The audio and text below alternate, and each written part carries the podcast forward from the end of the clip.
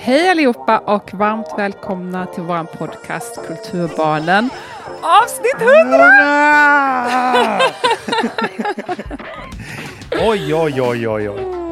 Med mig Ida Tirén, författare och kulturjournalist.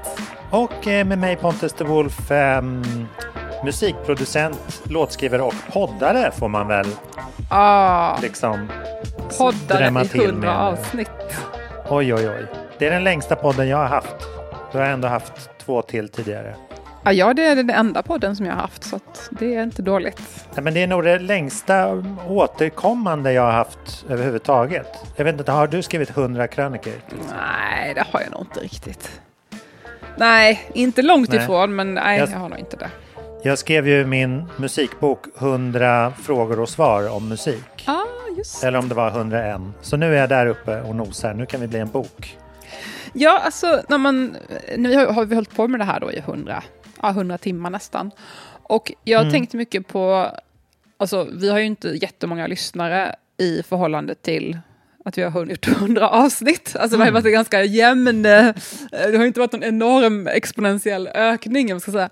Men jag tänker på det ibland, så här, även om vi säger att vi bara har några hundra lyssnare på något avsnitt, liksom. jag brukar väl ha mm. mer än så, men jag var, nu säger jag bara, hade man haft ett möte i ABF-huset i Stockholm eller någon aula någonstans med typ några hundra aktiva lyssnare, då hade man ju varit hur nöjd som helst. Ja, och eh, jag tycker vi har drivit på det här bra att vi har bytt ut de ointresserade lyssnarna som var med kanske i början för att de var nyfikna mot, mm. mot mycket mer intresserade och bättre lyssnare.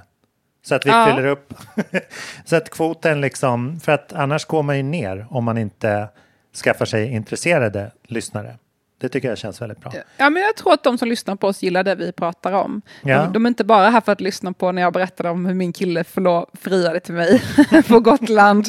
Se avsnitt eh, kanske 20, eller jag vet inte. Nej, precis. Ja. Nej, men det är roligt att se vad den har utvecklats till. Och eh, vi, vi kommer ju fira det här nu i veckan. Eh, mm. Serendipitously. Eh, alltså ja. av, ett, av en tillfällighet med vår första livepodd. Ja! Ja, nu, Ni är så välkomna. Det ska bli så kul. Ska vi eh, leda dem rätt, våra kära lyssnare, så att de hittar dit? Ja, men det tycker jag. Det är alltså på Affordable Art Fair här i mm. Stockholm. Och man kan komma dit antingen genom gratisbussar som går varje halvtimme från Centralen. Oh. Eller så kan man ta SLs egna båtar. Oh. Eller så kan man ta bu äh, SLs buss. Eller så kan man cykla eller gå. Eller så. Och det är vid Nacka strand. Och ja. den här mässan kommer hålla på från nu på onsdag i vernissaget. Eh, och mm. håller på till söndag. Och det är öppet varje dag. De har särskilda visningar för barnvagnar, och, eller för familjer. Och de har även yoga som man, måste, man kan anmäla sig till. Men de har lite olika aktiviteter. Också kvällsöppet med så här date night om man vill gå lite senare. Mm. Men på torsdag håller alltså Pontus och jag i en livepodd på deras ja. afterwork. Och det är den första officiella dagen. Eh, pressvisningar och vernissage och sånt där måste man ju ha speciella inbjudningar till. Mm, Men tors torsdagen är det öppet för allmänheten redan från klockan 11. Och vi kör ju klockan 5. Och vi har ju fått en härlig rabattkod som man kan använda ja. för att gå två för en. Det är väldigt, eh, det blir plötsligt väldigt affordable då med halva priset. Ja, och det här gäller ju både om man vill komma och se på oss på torsdag, på, komma och gå på utställningen, och, eller på mässan och även se oss live. Men det gäller ja. också hela, under hela veckan, gäller den här koden. Ja, precis. Och den är Kulturbarnen med stort K och så 241. Alltså Kulturbarnen 241. Um, Two for one. Och jag, ja. jag var så här, så här många år gammal när jag förstod att 241 betyder two for one. så um, där kan ni slå mig med hästlängder. Det, alla har fattat utom jag skulle jag tro. Du trodde det var en sån här rap, äh, rappare som måste representera sin postkod? Liksom. Ja, eller, jag, eller jag reppar 241. En nattbuss, liksom. En nattbuss, ja. Mm. mm. Ta nattbussen och se ja. oss livepodda på torsdag i Stockholm om nya vägarna förbi. Jag skulle åka båten från Nybrokajen, eller Allmänna gränd, also known as Djurgården eller Gröna Lund. Mm. Eh. Ja, du har ju din studio där ute på, vid Moderna Museet. Ja, jag kanske ska åka därifrån bara för att liksom... Bara ja, vi får se. Vi får livestreama. Mm. Mm. Ja. Nej, men det ska bli kul. Vi kommer ju vara där innan för att eh, insupa. Vi ska ju prata ganska mycket om verken har vi tänkt.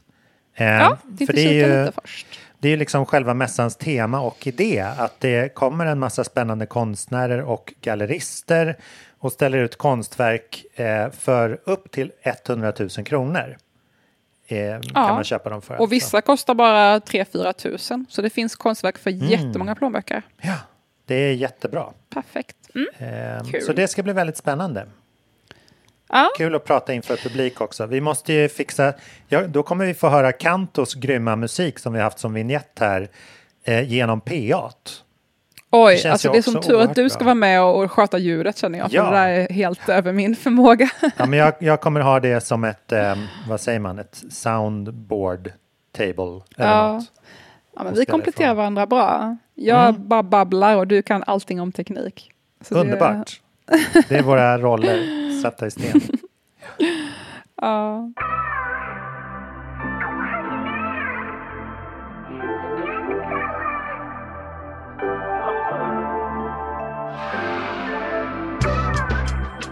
Ja, nu har det varit Bokmässan i helgen.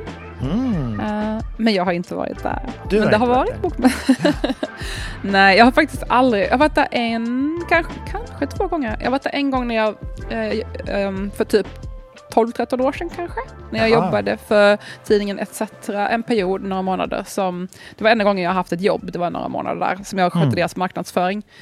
Uh, jag har också berättat i podden tidigare att jag la alldeles, de tyckte jag la för mycket tid på Facebook och sen blev de så här, störst i Sverige på Facebook. Jag bara, mm, ja, det var ju, tack, det var ju bra. Nej, men jag, pall, jag klarade inte riktigt av att jobba heltid, det var inte för mig. Men jag jobbade några månader och då var jag bland annat med på Bokmässan och skötte deras monterprogram där. Men det är nu typ 12-13 år sedan. Så jag, typ, jag, kan, jag tror jag varit kanske där en gång, jag, jag minns inte, en gång till nej, tror jag nej. med min tidskrift. Men jag har faktiskt aldrig varit där och, och gjort någonting. Alltså, det, alltså så, det nej, har varit när kul du släppte din bok dit. så var det ju pandemi. Ja, precis. Min bok kom ju precis runt typ så här, samtidigt som bokmässan då när det var pandemi och sen året efter, jag vet inte, då var väl den redan gammal typ, eller jag, jag vet inte. Mm. Så jag har liksom aldrig riktigt um, prickat in där. Jag skulle jättegärna åka dit någon gång och antingen prata själv eller hålla i samtal eller moderera och så. Så att, um, vi får väl se, man får hoppas att det kommer hända en dag. Kul att träffa lite läsare och så, men någon gång kanske. Ja men verkligen. Eh, jag var där en gång då när jag skrev just den här, eller hade släppt den här musikboken. Ja. Det är också mm. därför det släpps så mycket böcker på hösten kan man ju flika in. Mm. För att den där mässan jo, hålls då. Det är väl liksom det största precis. som händer i Sverige efter julafton, rent försäljningsmässigt. um, ja. Men då hade vi som trick, jag och Salem, som jag skrev den tillsammans med, att vi erbjöd oss att spela live i de olika montrarna. Vår, vi hade ja. en så här vi släppte en låt som hette eh, Jag är frågan, du är svaret på, tillsammans med den här boken. Oh. Eh, så att den, då blev man ju inbjuden överallt om man kunde liksom oh. vara folks okay. musiknummer. Så det är kanske något du ska tänka inför. Näst, skriva en låt. Ja. vi kan skriva en låt med podden så vi får vara med. Verkligen. Alltså det, det, det är sånt där man får snika in för att eh, uh. folk gillar ju att ha musiknummer eller någon form av underhållning. underhållning. Det, är li, det är lite ett mysterium hur de där sakerna funkar. Så är det typ med alla sådana här, det kanske är alla branscher, jag vet inte, men hur man ska få vara med. Alltså hur funkar mm. det egentligen? Vem ska man höra av sig till? Vem hör av sig? Ska jag göra det? Ska mitt förlag göra det? Ska min PR-person göra det? Alltså, till vem ska man höra av sig? Det känns som att det är så mycket bara så slump och kontakter och vänner. Så, ah, men vi frågar henne, hon är ju i närheten. Alltså det är väldigt svårt att förstå hur det funkar. Ja, men USPen kan ju verkligen vara någonting annat än vad man är där för. Vi ville ju ja. liksom berätta om vår bok, men, då, men vår, vår grej var att vi sjöng. Mm. Men det är ju liksom ett stort problem i kulturvärlden generellt, att den är så väldigt um, opaque, som man säger ja. på engelska. Alltså den är så icke-transparent. Det är så oklart vad, vad mm. och hur saker funkar. Och det gör ju, blir ju liksom, effekten av det blir ju en slags gatekeepande, alltså att människor hålls utanför. Om man inte själv vet hur det funkar. Och så riskerar man att bryta mot regler. Jag har för exempel blivit utskälld här nyligen av någon, för jag hade hört av mig till någon på Facebook och skrivit så här, privat, liksom, nej det får du inte göra, det här, Jaha. jag vet inte riktigt. Alltså, det är en lång historia. Men, ja. ja, det var tydligen väldigt känsligt. Det får du be din agent höra av sig. Jag har väl ingen agent i Sverige, alltså är väl fan ja. en agent i svensk. Ja, skitsamma. Men det känns som att det är väldigt oklart hur saker funkar. Och jag tycker det är liksom, det är svårt att, det är svårt att förändra. Alltså det är ju, och många människor, ofta är det bara här, folk som gör saker på sin fritid eller ideellt eller privat. Svårt att veta hur man ska lösa det. Men det, effekten är ju faktiskt att det blir lite, man håller ute folk lite grann. För att ja. vet, är man inte redan inne i smeten och känner folk, då är det väldigt svårt att komma in. Så det är ju ett problem. Men det där hänger ihop med, så där är ju Sverige generellt. Alltså Sverige är ju... Hur tänker ett, du då? Liksom, Sverige är ett väldigt så här, öppet samhälle, men om man, eh, eller liksom, ja, på, på, på pappret. Men, mm. eh, men man måste ju verkligen vara invigd i hur allting fungerar. För ja, att kunna sant. vara fungerande i det. Det är ett väldigt svårt samhälle att ta sig in i rent mm. så här, ja men det kollar du med Arbetsförmedlingen. Så här. Eller så här, vadå, ja. har du ingen egen dator? Eller liksom, nej men då, mm. förstår, då måste du ju gå till ett bibliotek. Och där måste du ha ditt... Alltså, det, det är ett Mycket svårt... outtalat. Väldigt mycket outtalat. Och mm, det är väl det är för att vi... Man liksom lär sig det tidigt. är väl en del av det. Att liksom... Mm. Eh, och det är inte bara det här stå höger i rulltrappan. Men det är liksom nära på. Att det finns massa, massa, massa oskrivna regler. Ja, men det är också dels för att det är så homogent, eller har varit homogent i alla fall tidigare, och även för att vi har haft relativt, relativt lite inflyttning. Alltså nu menar jag inte mm. bara invandring på det sättet vi ser på det idag, men så här, inflyttning. Typ. Vem fan åker till längst upp i norra, norra Europa? Det har mm. ju inte kommit hit någon förrän typ, ja, men kanske 70-talet. Så länge var det ju ett land där typ de som bodde här bodde här och det var inga andra som kom hit. Så då behövde man inte kanske informera så mycket. Så att väldigt mycket är ju bara outtalat bara, så här är svensk kultur och det är ingen som riktigt förstår varför. man ska Nej. bara köpa det. ja, verkligen.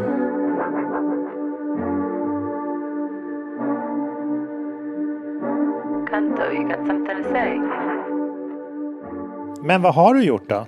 Du som inte har varit på bokmässan. Jag har faktiskt varit i Lund. Ehm, jag, ehm, min dotters pappa är fortfarande kvar här några veckor till innan han åker tillbaka till USA. Sen är jag tillbaka att vara heltid ensamstående. Då. Ah. Nu, är jag, har jag, nu har jag lite så halvtid så att jag kan göra saker. Det kommer mm. jag inte kunna göra på sju månader sen. Så att det, man får passa på nu att um, uträtta sina ärenden utanför hemmet. Men jag, eh, också en anledning att jag inte kan gå ut så ofta på grejer. Och då får man inte de här kontakterna och kan liksom stöta på att hallå, jag finns, typ. För jag kan inte mm, riktigt mm. göra saker på kvällarna. Men i alla fall, nu ska jag inte klaga på det. Men jag var i Lund med min skola. Jag pluggar ju min master i historia just nu. Ja. Jag tyckte det var en kul grej att bli, få en examen där. Eller snarare, jag hade inga bättre, inget bättre ja. för mig. Jag visste inte hur jag skulle försörja mig, så jag tänkte, ah, jag har ju lite CSN kvar. Um, och då hade vi en workshop där nere eh, om tidig modern, om man ska skriva sin mastersuppsats om något som har att göra med tidig modern tid. Mm. Så det var jätteintressant och givande och kul att komma in i forskarvärlden lite grann och prata med seniora forskare och sådär. Oj, och sen på, vägen hem, ja, sen på vägen hem så stannade jag till i Värnamo, min hemstad. Uh, för er som har lyssnat på podden förut så har ni hört talas om uh, Värnamo uh, vad är det? Culture and Science Center. Nej, Ida Thyrén Culture. Culture Science Center. Ja, precis. som ligger i Värnamo. Uh, det är den framtida namnet alltså. Just nu heter det Gummifabriken. Mm. Men en dag.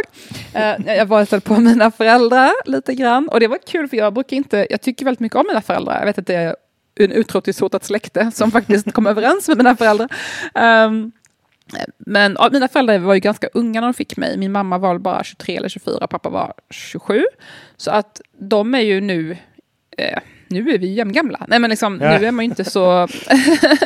alltså den där 20 år, det är ju inte så mycket längre när man är, när jag, när man är som jag, 38, liksom, börjar närma sig 40. Då är det plötsligt och de är 60. Alltså det är ju så här, ja, vi skulle ju kunna umgå. Jag har ju kompisar som har 20 års åldersskillnad. Liksom.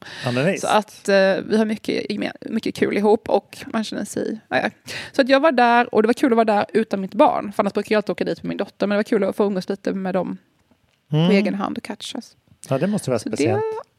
Ja, och sen har jag hållit på med, jag håller ju på en, två artiklar som jag ska skriva här nu. Den ena är väl lite officiell, det är för 20-talet, tidskriften. Mm. Det är en intervju med en iransk konstnär som bor i Sverige. Atossa Faramand. Um, och den andra tror jag inte är officiell ännu, men det är också för, det är för en stor dagstidning. Och jag ska berätta nästa vecka vad det är för någonting. Oj, spännande. Um, så, ja, så jag har deadline imorgon, så jag satt, satt faktiskt med den nu här innan vi pratade. Och sen har jag då allting till skolan och sen har jag ju deadline på min bok. Så jag kan berätta mer om sen. Men jag, så jag har ganska mycket att göra. Ja, det må jag säga. Verkligen. Och Kulturrådet också, läsa 20 böcker i månaden. så att jag har lite att stå i. ja. vad, har du, vad har du haft för dig Pontus? Jag har tänkt mycket på träd. Um, As one does. Mm. Ja, exakt. Det började egentligen förra helgen när vi var på eh, Nationalmuseum. Det, det hotade museet. Ja. Um, och kikade på eh, kikade på den tillfälliga utställningen där eh, Trädgården, konst och natur under sex sekler. Ja. Eh, den var jättespännande. Det kändes ju verkligen, alltså man har ju fortfarande att göra med gammal konst. De, de har ju en designdel där, men när de har så här tillfälliga utställningar så är det ändå liksom som att man bara hittat ett nytt rum på den permanenta utställningen. Så det är så här mm. Carl Larsson och Rembrandt och eh, Monet och de liksom vanliga, bara att man har liksom oj, här inne fanns det ett där de har målat trädgårdar allihopa. Eh, så det, det, det är, det är liksom kvar i samma intrycksvärld på något vis, men det var väldigt spännande att se eh, människans tidiga relation till eh, naturen och vad man läser in i den och hur man har så här, tagit kontroll över den, eh, visat makt genom att kunna organisera och plantera och göra den symmetrisk liksom genom eh, planerade trädgårdar och eh, parker och odlingar och sånt där. Så det, det, var, mm. det är väldigt mycket, dels rena liksom naturalistiska tavlor eller impressionistiska och sådär som är jätte, jättefina inlån och så till eh, eh rena så här, historiska dokument om hur man så här, anla olika, olika trädgårdar, om det är Versailles eller eh, Drottningholm. Och så, här, mycket, så det är liksom mycket historiskt material kring hur man har byggt fram kunskaper och traditioner kring trädgårdar och så. Mm. Och liksom kontrollerat naturen. Så den är, den är väldigt spännande. Den har liksom ett utbildande syfte, känner man mer, än att eh, Utöver att bara vara ren liksom... Eh, Estetisk. Ja, precis. Eh, Jaha, men du tänkte på träd sen dess alltså? Ja, sen har jag... Det, det brukar ofta vara så där tycker jag att man... Eh, att man eh, går på en grej och sen så börjar liksom ens sinnen öppna sig för det mer och mer. Eh, och så börjar man liksom se så, alltså nyheter som ploppar upp om träd och natur och avverkning och skog vildsvin som har pest med sig och stänger av stora skogområden. Man börjar se det lite mer så här i, med skarpare kanter tycker jag, när man har varit på en utställning. Det brukar även, mm. Jag brukar även känna så om man går på någon så här jätte, jättefin restaurang. Jag har varit på fine, fine dining restauranger, så Michelin, kanske två, tre gånger i mitt liv. Men då mm. känns det hela tiden som att jag, att jag går en liten utbildning när jag är på den middagen.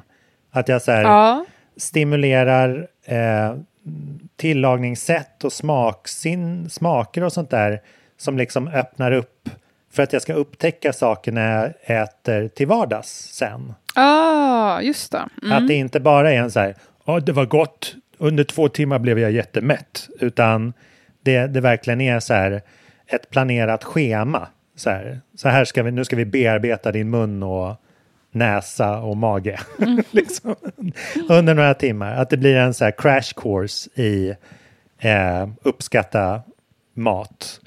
Men det är ju ehm. liksom det som är så underbart med folk som specialiserar sig på grejer, att de kan börja se nyanser där man själv bara ser något trubbigt. Där mm. jag bara ser något grönt eh, löv, ser andra liksom en hel värld om de kan mycket om träd till exempel. Ja. Eller samma med mat. Och det är ju så intressant att ta del av deras liksom, världsbild och detaljsinne där jag saknar det. Ja. Eh, så det är underbart. Ja, och särskilt om det då berättas bra eller liksom på ett attraktivt sätt då. Som att det stimulerar mm. både det estetiska och vackra för en och att man blir liksom nyfiken och intresserad. För att det, jag tycker det är spännande med så här, nu, nu ska jag slakta ett ord där, men aboriginism kan det heta så? När man är... Ar arborism. Ja, arborist, ja, precis. Vi har ju till exempel ett, eh, eh, den här eh, huset och tomten som, eh, som vi har på Gotland, som är hundra år mm. gammal, den är ju liksom jätteväl planerad eh, av någon trädgårdsmästare som härjade runt där nere i bygden för typ Aha. 80 år sedan. Så man kan se på så flygfoton från, den, från 50-talet att den är så här uh, anlagd då, vår trädgård. Eh, och nu så ser vi liksom resultatet av uppvuxna ekar och granar och äppelträd eh, som liksom växer enligt ett speciellt schema så att det hela tiden liksom blommar upp någonting nytt över våren, mm. sommaren och hösten. Att det är någon, någon med ett sinne för det, så att man inte bara så här, eh, planterar liksom bara syren och så är det blomstrar en vecka i maj och sen är det brunt resten av året, utan att det är en så här, ett schema verkligen. Eh. Ah. Nej, men hade vi verkligen levat i kontakt med tidens gång och naturen, då hade ju samhället sett annorlunda ut. Då hade ja. vi ju tänkt annorlunda kring exempel utbildning. Jag menar att investera lite i, exempel i förskolan och sen då i skolan, att investera pengar i det. Mm. Det är ju mm. en struntsumma jämfört med vad det kostar att ha massa människor som är utanför samhället eller som blir kriminella. Och det vi ser idag när alla kommer och säger att ingen har varnat för det här. Jättemånga av oss har varnat ja. för det här. Vi har sagt skär inte ner på skolan, skär inte ner på social, socialförvaltningen. Eh, bygg bättre, bo, eh, mindre segregerande boenden. Jag har sagt det här och hört folk säga det här sedan jag var liten. Mm. Det är jättemånga som har varnat för det här. Istället ja. har man liksom privatiserat och sålt ut och liksom skurit ner på, det, på välfärden och det offentliga. Och förr eller senare kommer ditt resultat. Du skapar liksom, oh, det är inte så trevligt ord här, getto, men du skapar liksom mm. liksom extremt segregerade områden. Vi har liksom båda hållen. Det är ju lika mycket, till exempel mitt ansvar som mer privilegierad person. Jag väljer ju aktivt att inte bo i Rinkeby. Alltså det är mm. ju, det, de som bor i Rinkeby kanske inte har något val att bo någon annanstans. Mm. Så att det är ju liksom vi är ju alla delaktiga i den här processen. Alltså, vi segregerar ju från varandra. Det är de vita som flyttar bort, man ska ja. säga. Det är white flight. Liksom. Så att vi alla delaktiga i den här processen. Det är inte något som bara händer. Alltså, hade man då planterat den här trädgården som du beskriver medvetet och tänkt okej, okay, hur ska vi göra samhället så bra som möjligt och haft en mm. vision om att vi ska ha ett harmoniskt samhälle och jämlikhet till exempel. Mm. Då hade man ju enkelt kunnat planera samhället. Vi bygger liksom lite radhus och lite villor och lite vi gör så här och så investerar vi i skolan och ser till att skolan inte är segregerad utan alla barnen möter varandra och känna varandra och så vidare. Mm. Investera i liksom anpassad undervisning för alla. Då skulle vi kanske inte sitta här nu med liksom, vad är det, 15 skjutningar den här månaden. Liksom, och gängen som har helt spårat ur och tagit över. Ja. Det, det, kommer ju inte från ingenstans, men det är ju som att det börjar växa ogräs, ogräs i den här mm. växtligheten. Och vi låter det bara växa och växa istället för att faktiskt tänka om. Hur ska vi plantera det här? Så jag tycker det, det blir så tydligt att vi är så bortkopplade från konsekvenser av vårt handlande. Hade vi tänkt ja. långsiktigt och verkligen funderat på konsekvenser, då hade vi ju tänkt annorlunda kring hur vi investerar våra pengar i samhället. Ja. Tack för mig. det var mitt TED-talk. Nej, men det är så, och sen så har jag haft, haft eh, ögonen öppna då för olika träd och, och tänkte se om du läste en nyhet eller känner till ett, ett speciellt träd som heter Sycamore Gap Tree. Oj, jag känner igen det här. Det, men jag vet inte. Ja, vad roligt. Har du din telefon där så ska jag skicka över jag en ska, bild. Ja, jag ska kolla. det här är nämligen ett, eh, ett slags lönnträd, alltså sycamore. Um, det besjungs ju väldigt ofta i så engelska. Det är ett, ett... Ja, det var, det, det var nog det jag tänkte på. Det kände jag från någon låt. Liksom. Ja, um, nu ska vi se vilken det är. Det är nog någon Simon Garfunkel, Sycamore Tree, sådär där. Men, ja, men just, exakt. just det här Sycamore Treat um, växer i en ort i England som heter uh, Northumberland. mm. um, och det är ett 300 år gammalt träd. Fick du upp det där? Ja, jag kollar. Jättefint. Ja. 300 år gammalt träd som växer där det tros ha varit en länge med träd, men det här är den enda kvar som växer i ett eh, en skarv då, eller en liksom en klyka från, eh, i en ruin av en gammal romersk mur. Alltså rom, romarna var ju uppe i England och härjade. Ah, just Eh, det. så det står jättevackert och som du ser här så har det blivit känt en gång för att det var med i Kevin Costners upplag av Robin Hood, Prince of Thieves. Mm. Och även i den här Brian Adams-videon, Klassiker. ja, Everything I do, I do for you. Och det här är ett så här, Aha. eh, så det är, ett, det är ett träd som man åker och gifter sig vid och som man så här, döper barn vid och har liksom så här druidiska live kring och sånt där. Och det, det är uppe för så här Tree of the Year i olika tävlingar och sånt eh, i England. Nu ska jag skicka en till bild om en nyhet kring det här trädet. Ska vi se. Får du den där? Oj, oj, oj, oj, oj. Aj, aj, aj, aj. Vad kanske var därför du kände igen det. Det är alltså en, en bild på trädet när det är nedhugget. Hemskt. och texten att en 16-årig kille har eh, häktats för att ha sågat ner det här trädet liksom en natt häromveckan. Eh, och man blir så... Ja, beskriv, hur känner du när du ser det här? Nej, man blir, jag blir ledsen alltså.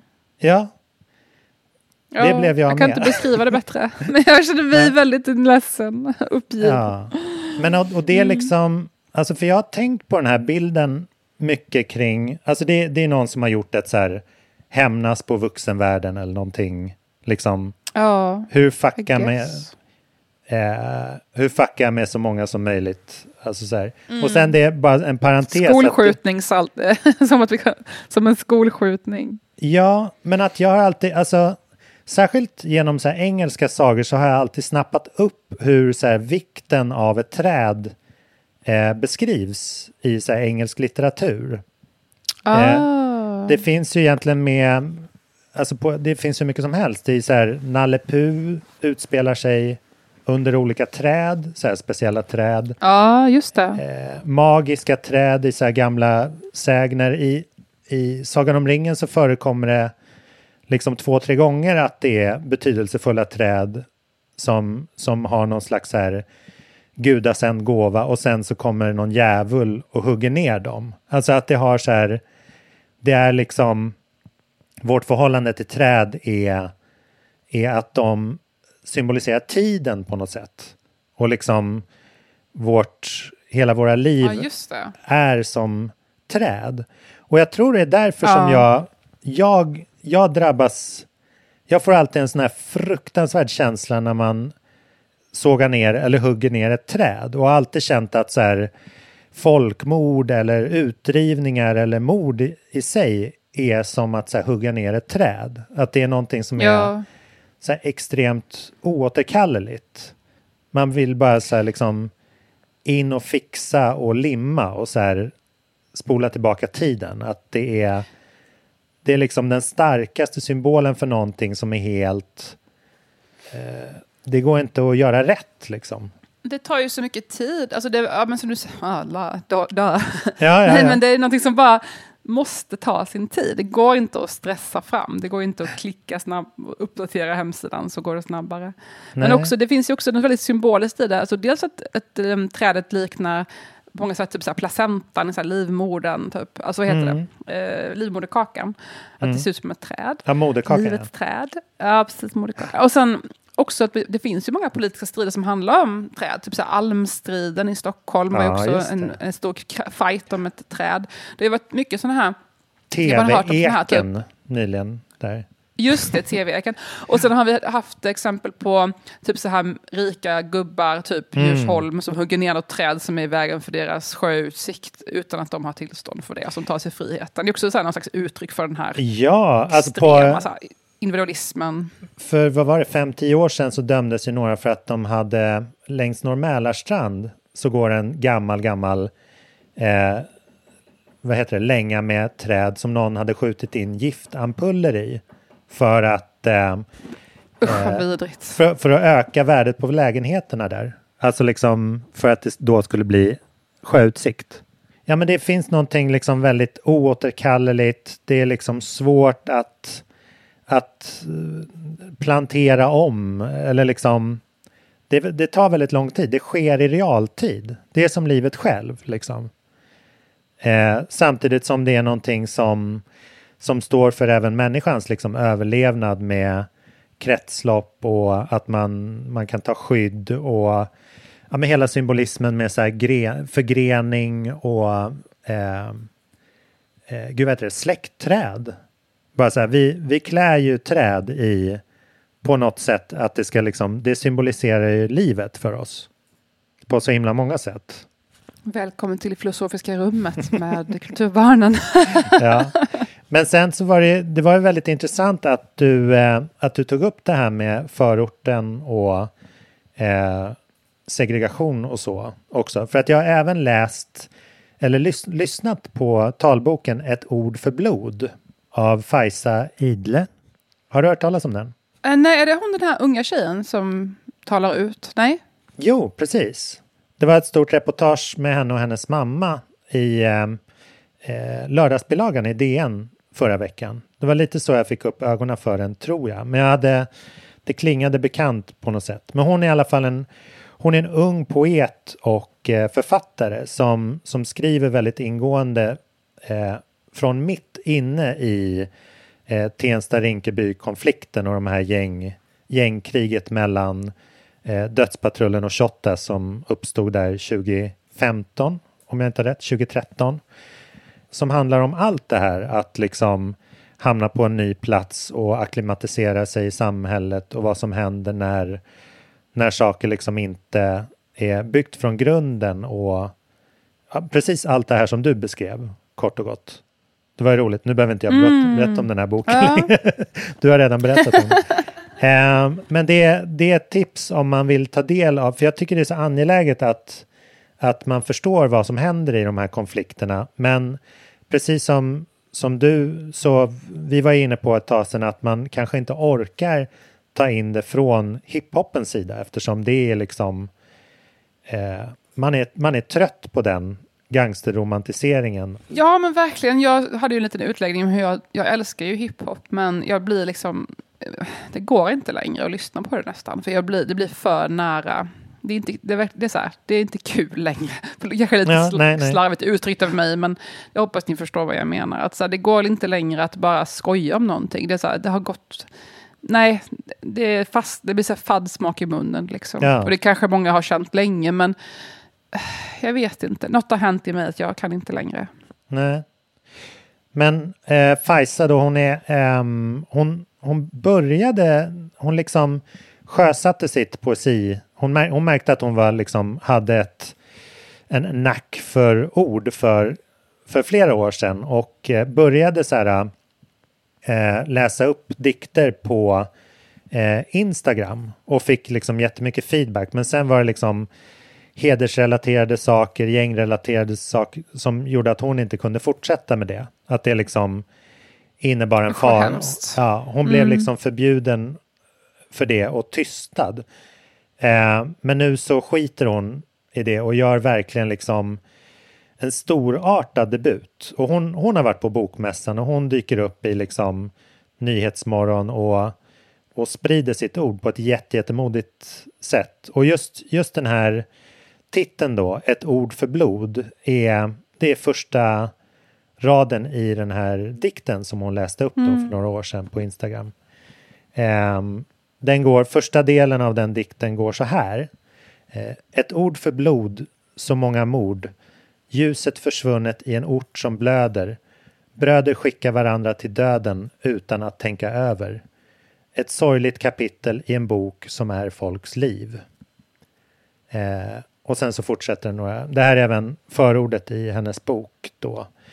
Eh, och det handlar om att hon söker ett ord för att beskriva smärtan och sorgen och just blodet men att orden liksom inte räcker till för att, för att förmedla det. Men, eh, men jag tycker ändå att det liksom, ja men för mig har den här veckan handlat om att, att träden kan lära oss mycket av om det om just den här för att, att ta in någonting som är ganska ofattbart och ogreppbart men liksom som symbolik så har det funkat i några hundra år och kommer fortsätta funka framåt också.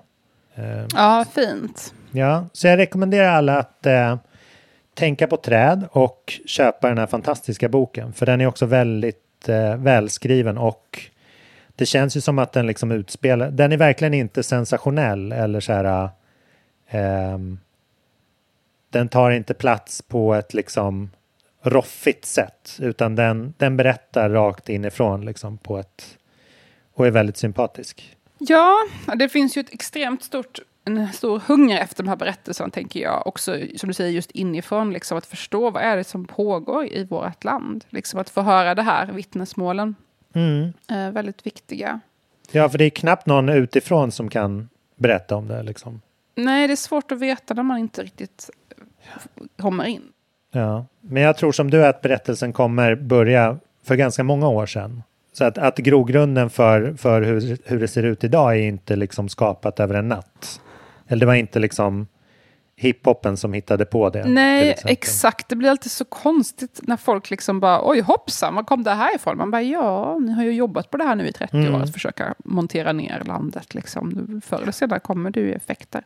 Det blir, mm. Man planterade ett ogräs för ja. 30 år sedan och nu har den tagit över. Liksom. Ja, nej, men det känns ja. som de, många som bor där är ju liksom bara offer för den, eh, för det systemet liksom. De spelar den rollen att att få ta, eller att få ta de här rollerna. Liksom. Man är ju oftast maktlös. Jag läste, en intervju, läste någon som jobbade mycket i utsatta områden och som sa liksom, hur gör man om man har barn som är pojke. Och mm. vad ska man göra? Och då var det så här, om bara, ja, om, mitt första råd är att flytta, men de flesta har inte råd med det. Och då är mitt andra råd, ta ett banklån och bygg ett gamingrum så att de aldrig lämnar huset. Mm. Ja. ja. Man borde väl skratta och gråta när man läser det. Ja, men verkligen. Ja. Mm.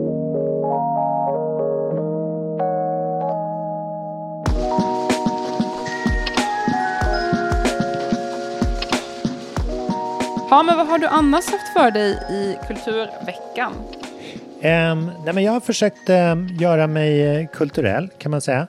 Jag har stämt om mitt piano för andra gången i studion den här hösten.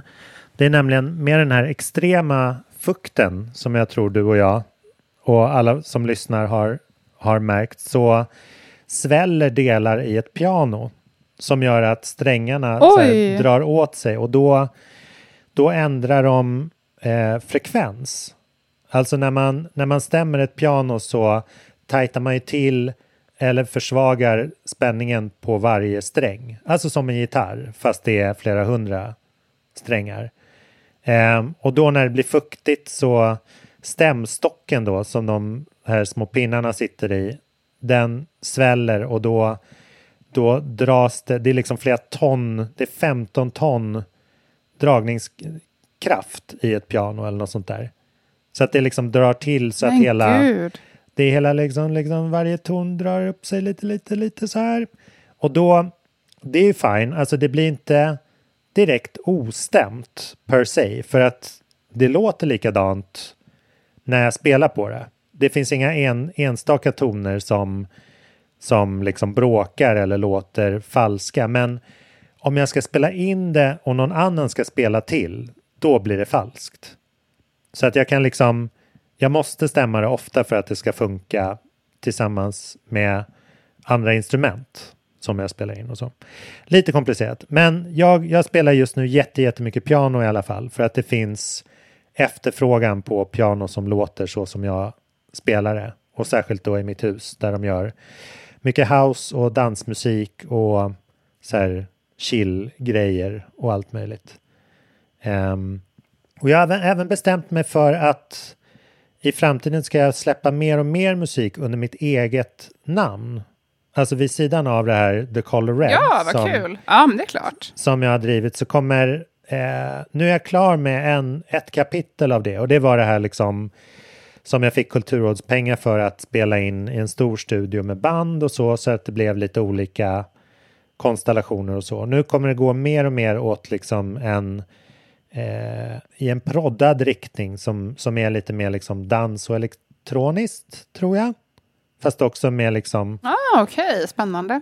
Mycket organiska. Och då, då, ska då kommer det liksom heta Pontus the Wolf and the Color Red i framtiden. Det som jag släpper där. Och sen kommer det heta Pontus the Wolf Arena. Ja, ja, ja exakt. Eh, men det ska bli spännande. Det blev liksom som ett, eh, som ett så här, nu kan jag stå upp och berätta, nu är det här min musik liksom. Nu gör jag inte det under en pseudonym eller en, ett bandnamn eller vad det var. Utan nu, nu faller det här in under mitt namn också. Blev det så här plötsligt tydligt för mig att så skulle det vara. Det är så konstigt det där, hur man plötsligt bara, ja men just det ja, det är ju så här jag kan göra det. Så kände Ja. jag nu när jag sålde in lite frilansartiklar här, jag bara, ja just det, det här kan ju jag väldigt bra. Ja, just det, jag är ju jättebra på det här. Det här är jag liksom, ja, så, men ibland så ser man inte riktigt skogen för alla träd. För att hålla uppe vår metafor. Jag, jag har varit lite förvirrad också eftersom jag sjöng förr i tiden under det namnet. Och jag sjunger nu också, men min musik som jag släpper nu vill jag ju kunna ta in olika sångerskor. Och Ja, det, främst det klart. sångerskor, med lite sångare också. Men eh, då liksom, det där är så himla arbitrary också på Spotify och streamingtjänster. Vilk, vad det är man släpper på något vis. Alltså, artisten kan ju verkligen vara så här, Pontus the Wolf och The Colorado och Ida Thirén. Och så är det bara en låt liksom. Det behöver inte vara Ja, det, gud ja. del av en karriär eller så. Så det, det kommer nog se jättebra ut. Jag fick också en liten eh, boost här häromdagen nu när jag var hos mina föräldrar. Så hade min pappa berättat att han hade träffat på en eh, lyssnare på podden och som inte bor i Värnamo. Jag ska inte hänga ut den här personen, men han bodde i en mindre stad i södra Sverige, men inte Värnamo. Ja, Men ja. han var där för att han var och hälsade på familj. Och han berättade att han älskade podden och lyssnade på den varje vecka. Så hej Wow, till dig. kul. Men också att han älskade min bok. Mm. Um, och för er som inte har läst den heter den Att omfamna ett vattenfall. Mm. Eh, nej, men han älskade den och brukade, jobbade på ett bibliotek. Och han brukade rekommendera min bok till alla. Och om han skickade ut så här bokpaket så la han alltid med min bok i bokpaketet. Mäktigt.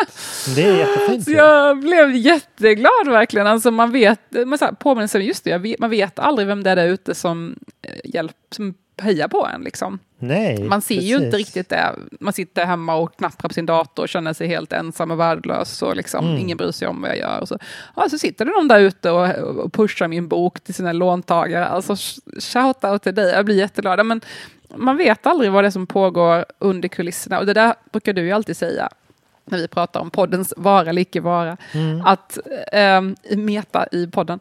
Men att du brukar alltid säga, man vet aldrig vad saker leder. Och nu Nej. nyligen så rekommenderar jag, jag ju dig för ett jobb också som det verkar som att du kommer göra.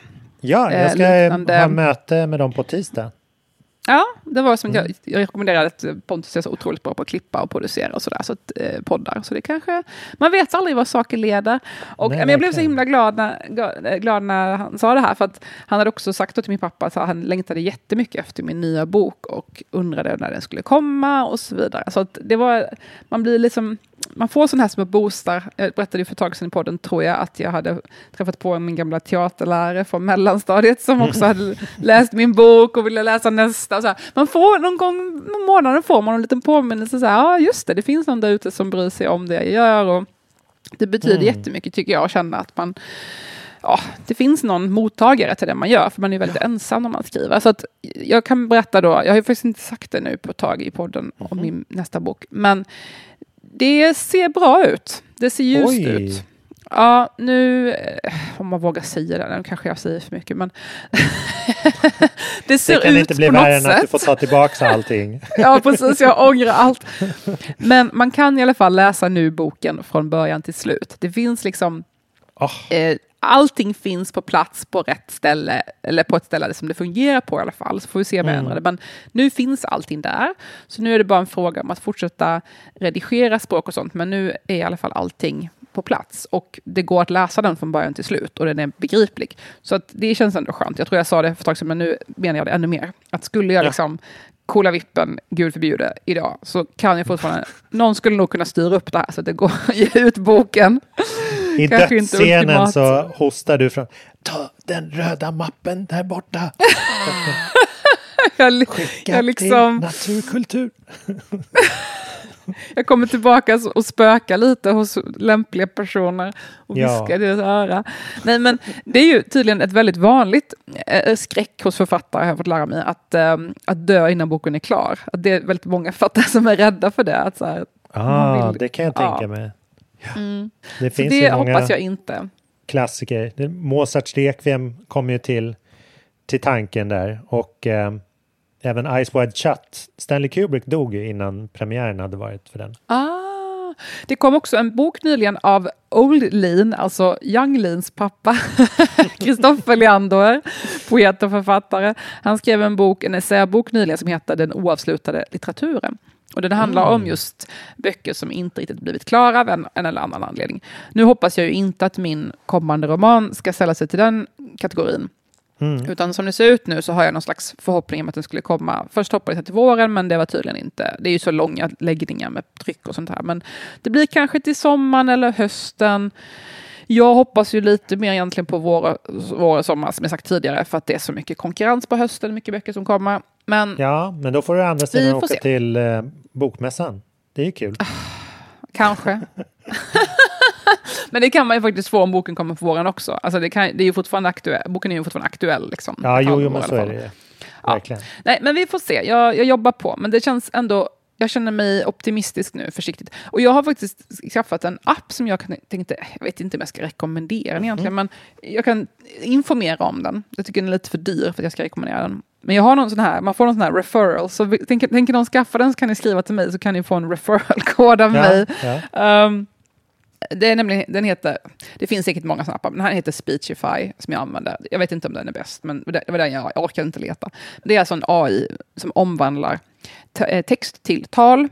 Och det går ju typ att göra gratis också med ChatGPT, men jag har inte orkat.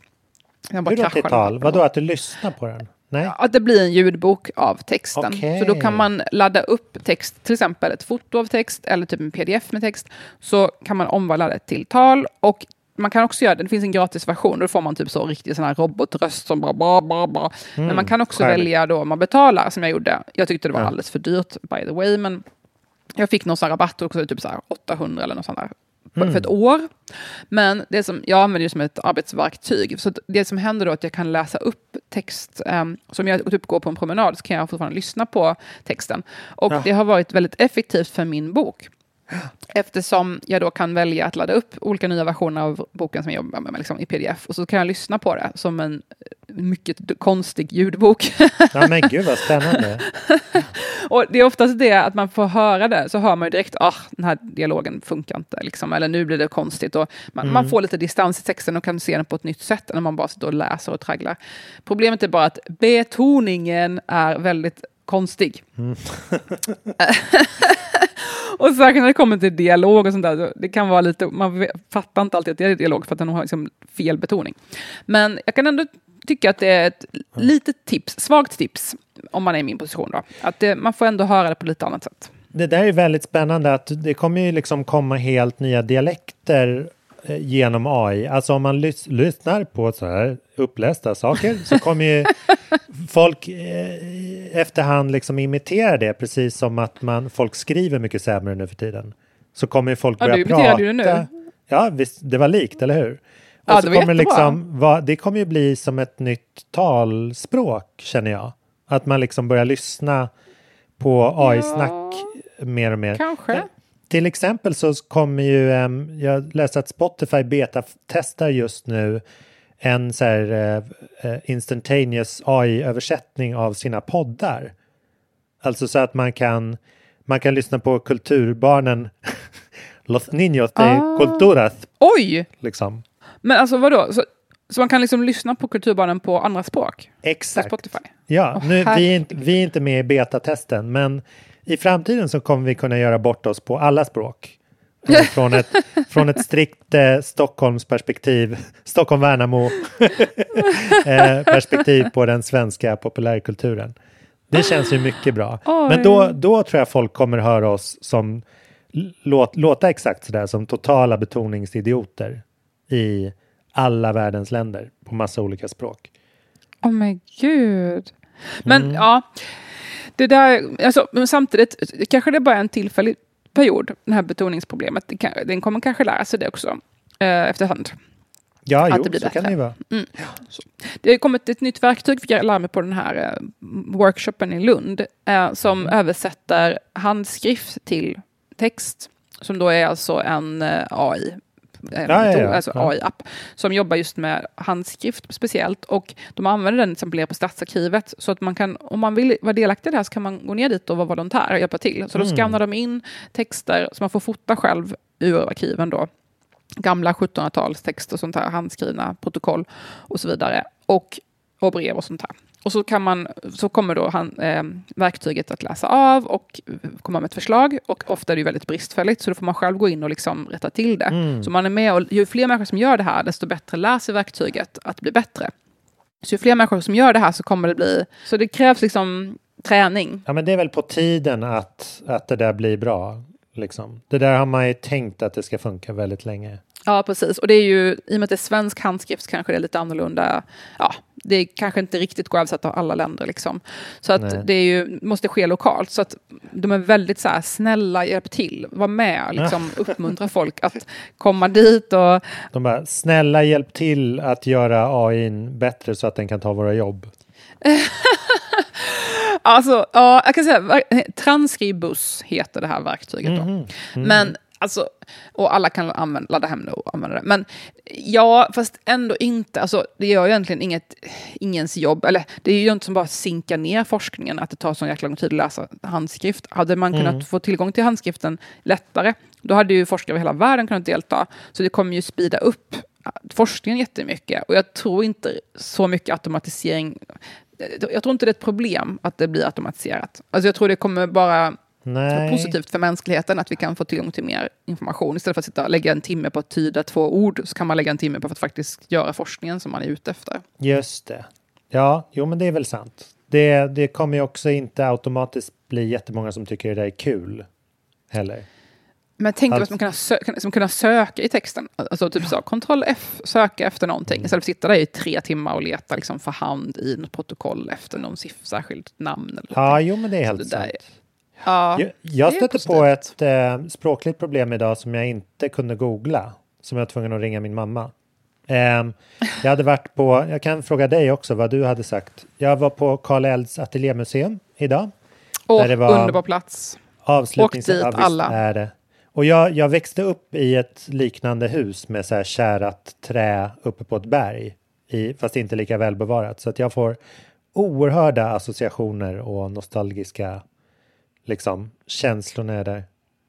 För lyssnare som aldrig varit där kan vi ju säga att det är då- en känd skulptör, Karl Eld, som hans Ja. ateljé uppe i Stockholm är bevarad för eftervärlden intakt, så man kan åka dit Mm. och titta. Och ofta har de också utställningar parallellt med inredningen, så har de också utställningar av olika samtida konstnärer. Och var, de har bara öppet på sommaren, för det är så himla kallt på vintern, så de har inte, liksom, det går inte riktigt att värma upp det och sådär. Nej, Så det är bara på sommaren som de har öppet. men de hade avslutning och då, då kallade de in jazzagenturen och Leo Lindberg Trio. Så de spelade Ja! i trädgården där. Det var tydligen, Ja, alltså total. Det kom 400 pers. Men eh, gud! till det, den lilla ateljén. Så det är det är väldigt jättelitet. tjockt. Ja, vad kul. Det ligger där i Roslagstull uppe på ett litet berg. Och jag fick höra historien om att han, han är bland annat, kändast är väl hans Strindberg-staty i Tegnérlunden. Det får man ändå. nog säga. Ja. Men han har gjort massa utsmyckningar i Stockholm, var väldigt kontrakterad där runt eh, 100 år sedan ungefär, när så här, Stockholms stadshus byggdes och allt sånt där. Ehm, men han dog av, eh, av att han inandades de här giftiga... Man jobbade utan skyddsmask på den tiden. Ä- Även Carl Milles av Off Millesgården Fame, där jag spelade i Aha. torsdags, ehm, Ah. fick, drog på sig lungcancer eller liknande. Oj, jag visste inte att det var liksom. samma. Oj. Nej, det hade något jätteäckligt namn. Men jag kommer inte ihåg vad det var. Ehm, men fantastisk plats. Jo, men då, och då skulle jag skriva en caption på mitt Instagram-inlägg. Du har inte Instagram så du har inte läst det. Men eh, då vill jag säga någonting, hmm, hmm, min inre skulptör på Karl Elds ateljémuseum. Alltså förstår vad jag menar? Att man liksom förverkligar en dröm. Alltså att man, hmm, hmm, sin inre skulptör. Jaha, att du... eh, väckte liv eller såg eller du aktiverade eller? Ja, alltså genom, du, du är på rätt spår. Genom min mm. mammas hjälp så, så jag gav henne några alternativ och då valde hon ut frammanar. Min Aha. Mm, ja, men det var bra. Det var väl fint. Men det, mm. det, kunde jag, det hade jag ju behövt någonting som AI-avläste eh, liksom hundra böcker ur den svenska litteraturkanonen pre 1943. Liksom. För det är ett sånt gammalt lite... uttryck, men det, jag, det, det fanns ja. liksom inte. Men det är lite samma som när jag, eh, det finns en, en grej som heter känslohjulet. Och det är Oj. typ en, ett hjul, då en, en cirkel. Och i, inuti finns det så grundläggande äh, känslor som de flesta kan, kan liksom i alla fall känna igen. Typ så mm. ilska, sorg, glädje och så vidare. Och sen finns det ett, ytterligare ett lager ut, tänk dig en cirkel då, så det är en cirkel till omkring. Och då beskriver den olika uttryck för den här. Och, ah. och sen fortsätter det så, liksom flera lager. Ah. Så och, då, och det kan man då, då kan man kanske komma närmare den faktiska känslan. Man kanske trodde att det var ilska, men egentligen kanske det var något annat som ligger bakom. Mm. För att ilska kanske är uttrycket för någonting, att man är arg, men egentligen är man kanske ledsen eller något annat. Frustration. Och, ja, jag fattar. Ja. och då såg jag på en, jag, jag, jag klarar inte av att TikTok, för jag har ingen självkontroll. Samma anledning som jag inte kan ha Instagram.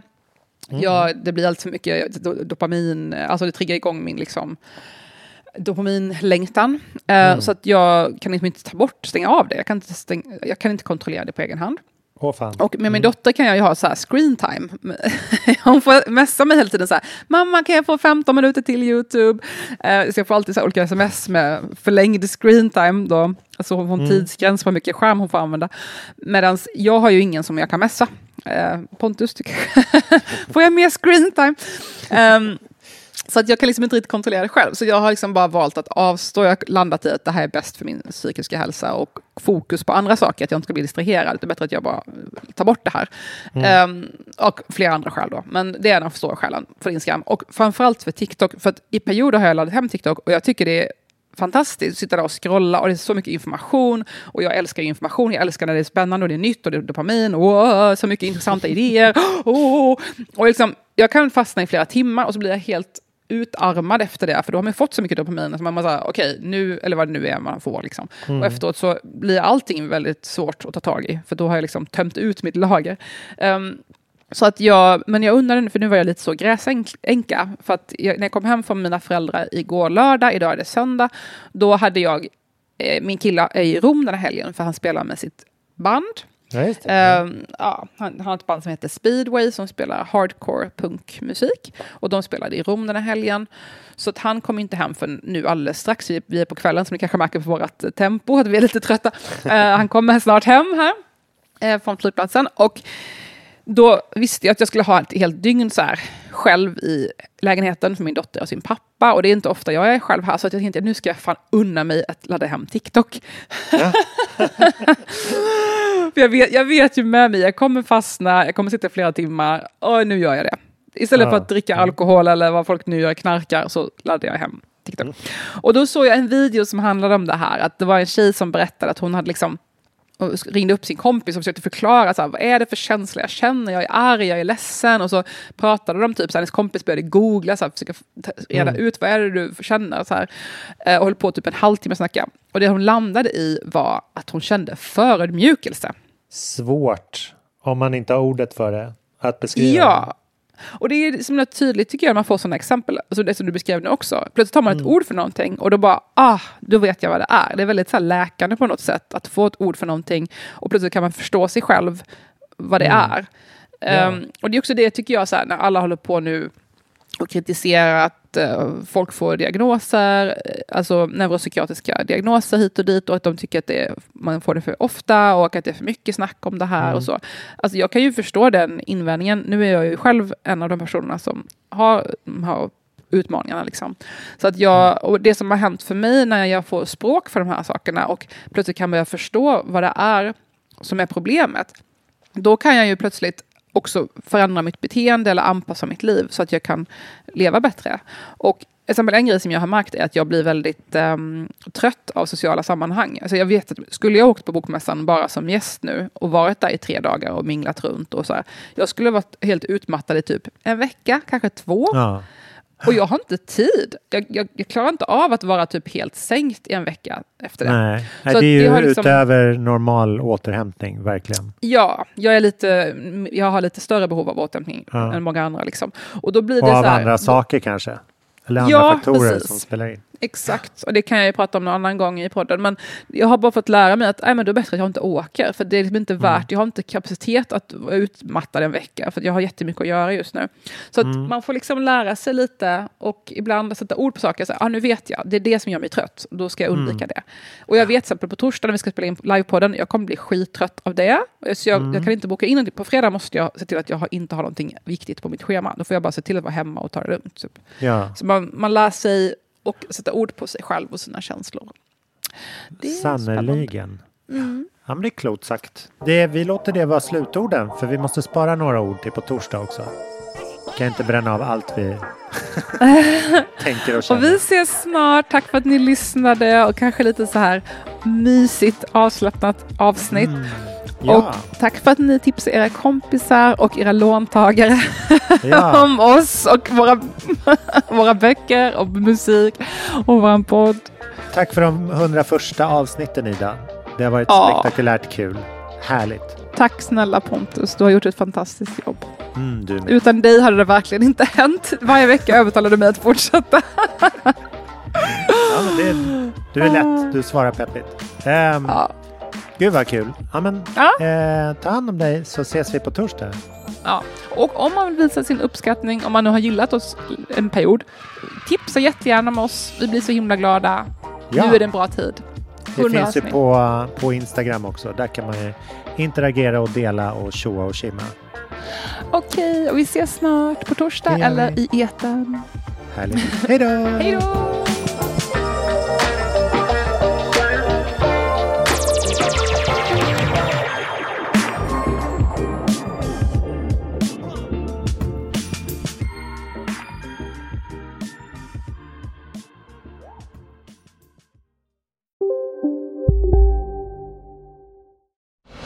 Nu på Storytel. Försvarsadvokaten Lydia Levander får chansen att lösa sitt största fall genom att försvara en misstänkt mördare. Hur långt är hon och kollegorna på advokatbyrån Pegasus beredda att gå? Fallet Mikaela. En ny deckare från succéförfattaren Anna Bågstam. Lyssna nu på Storytel.